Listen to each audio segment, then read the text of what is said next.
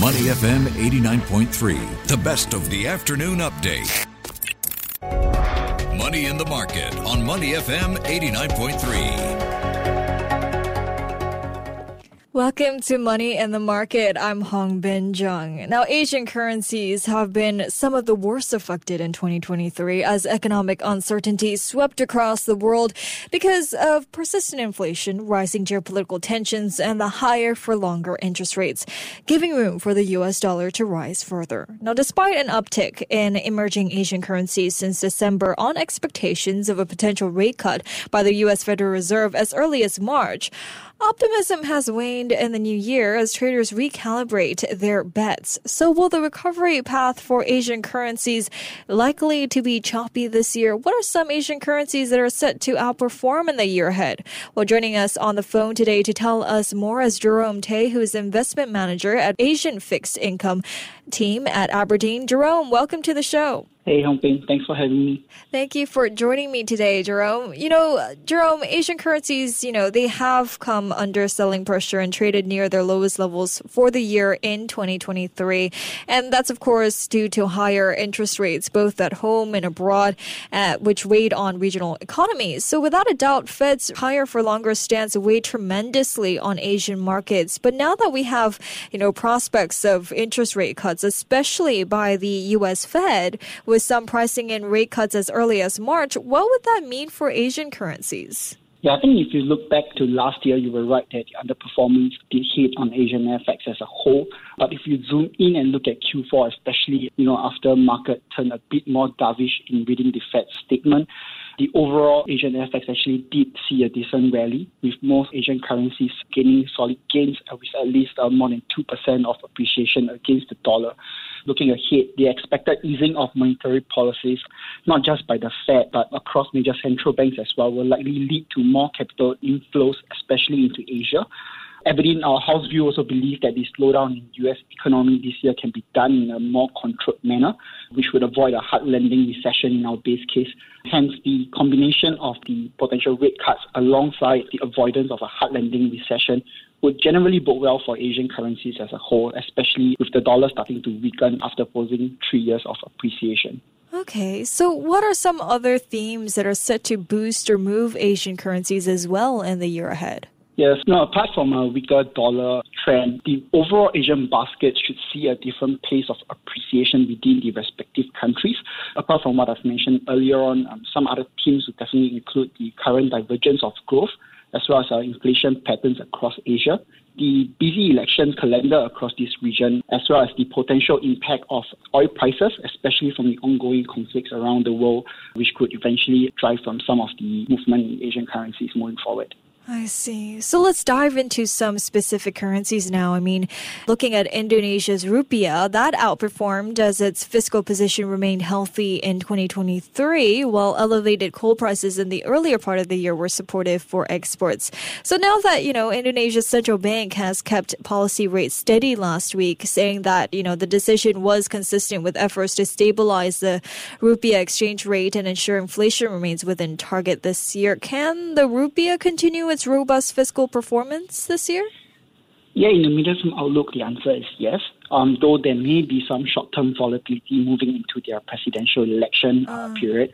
But generally, we do expect the rupiah to not only appreciate but outperform this year, especially given tailwinds from Indonesia's domestic macro positivity. So, for instance, inflation that you pointed out, in Indonesia, inflation had already returned back to the BI's new target range of 1.5 to 3.5% range. And if we look across multiple domestic metrics, Indonesia is arguably in a much better place to be cutting policy rates relative to the U.S.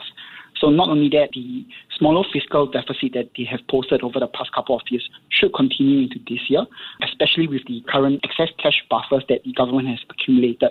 So alongside the improvements to their current account balance due to ongoing commodity downstreaming policies, overall this should provide further tailwinds to attract foreign inflows into Indonesia. Okay, so given that outlook, should Forex investors be buying into the Indonesian rupiah this year? think there will be subjective on what the investors' base currencies are. So if we assume that it's a dollar-based investor, then clearly it should be recommended if they can hold it through a medium-term horizon. I guess overall, having said that, investors should approach this in an active manner and be wary about short-term volatility potentially coming out from global events, especially the potential delay in trade rate cuts. Okay, I see. Now, since we're here in Singapore, let's talk about the Sing dollar as well. I mean, it looks like the Sing dollar has held up fairly well against the stronger greenback. And, you know, but last week we saw data showing key exports down 1.5% in December, reversing from the previous month's growth. And, you know, deterring global demand is, of course, a challenge for our local dollar, given the economy's reliance on trade. So will the resilience of our local currency, you know, be tested this year if we see continuous fall in NODX numbers? Yeah, you're right that the non-oil domestic exports is definitely one of the key indicator of Singapore's external trade performance, and that largely impact our economic growth as well as current account surplus. However, I think we have to take a step back and probably assess that that is not the only factor that influences the Sing dollar. Overall, the central bank, which is MAS, manages the Sing dollar trade-weighted exchange rate policy, and that takes into account both the medium-term price stability as well as growth objective of Singapore. So I think particularly if we zoom into the recent hike in GST alongside the still relatively high core inflation, which was just published earlier on, believe that the current priority is placed on the management of inflation rather than growth. So moreover, the Sing dollar nominal effective exchange rate is still currently set on an appreciation pace by the MAS. So in short, we do expect the Sing dollar to remain resilient into this year, especially on the back of a weaker dollar backdrop. I see. So what's the overall outlook then on the Sing dollar this year? Yeah, we think Sing dollar should continue to perform well this year despite posting 2 years of outperformance. So apart from the weaker dollar trend, overall we do expect the MAS to maintain its tight policy stance, especially on the back of the stickiness in core inflation that we have seen. You know, the MAS currently expects economic activities to pick up in the later half of this year. So if that turns out to be right, resulting in less pronounced moderation in core inflation, there could actually be potential upside to see further tightening monetary policies by the MAS, which would benefit the Sing dollar even more. I see. Well, you know, then will there be any or also be, you know, big policy shifts from MAS given the current economic outlook? What can we expect from there? Yeah, I think it's really tying back to what I've mentioned that the priority will be placed on price stability, i.e. the inflation. So with the recent hike in GST, you know, our base case expects MAS to keep policy at least unchanged over the next 6 months just to let some of the tightness to affect. However, if the activities do pick up in the later half of this year, there could actually be risk for another tightening even if the Fed were to implement policy easing. I see. Well, on the other hand, you know, we have to talk about the Chinese renminbi because, I mean, Chinese stocks right now aren't doing so great to start the year. Well, the renminbi, you know, they have, you know, been under pressure over the course of the year, including 2023, as, you know, monetary policy paths between the U.S. and China diverge. So we've seen a slew of economic releases or economic data releases out of China in recent days. So given those numbers, what can we expect from the renminbi this year? Will it, you know, continue to remain under pressure in 2024? Yeah, I think on China's data, we do expect economic data to remain weak in the near term. But I think overall, we are still positive on renminbi this year. Yeah, if you look at the country's data, the country still runs a very strong current account surplus, which can more than offset any potential capital outflow. And in fact, if we look at their balance of payment, it's really not as bad as what market is currently fearing. Looking into the details, if we break down the China's share of exports to the rest of the world, that actually rose in 2023 compared to 2022. We think that this will continue to provide tailwinds to see a strengthening of renminbi. And if, you know, however, if the dollar do strengthen in the short run, we believe that PBOC will be ready to intervene and try to limit any form of depreciation of renminbi if it breaks above 7.3 level against the dollar. I see. Well, other than the currencies that we've already discussed the Indonesian's rupiah, the Sing dollar, and the Chinese renminbi, are there any other currencies that you'll be looking out for this year that investors should take note of as well? Yeah, I think within the Asian currency basket, we also expect the Korean won and Indian rupee to outperform this year. And These are mainly driven by idiosyncratic tailwinds, which would potentially drive larger foreign inflows into their capital markets. So in the former, beyond its high sensitivity to the dollar, the Korean won is actually expected to benefit from the recovery in exports, as well as the bottoming out of semiconductor chip prices, which we expect to see it prolonged this year.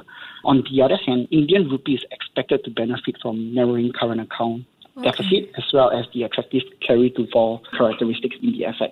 I see. Before we let you go here, Jerome, we've talked about currencies, but what other opportunities and value are you seeing in the fixed income space? Yeah, I think overall 2024 will be a better year for Asian bonds and currencies as a whole. Okay. So we've touched on Asian currencies, but in Asian bond space, we do see attractive value in the China's South Korea, Indonesia and India government bonds. So apart from easing monetary policies, there is also a catalyst from a bond index inclusion for India government bonds and potentially Korean government bonds later this year. Particularly in India government bonds, the market has yet to price in the potential policy rate cuts, though India's policy cycle is already nearing its peak.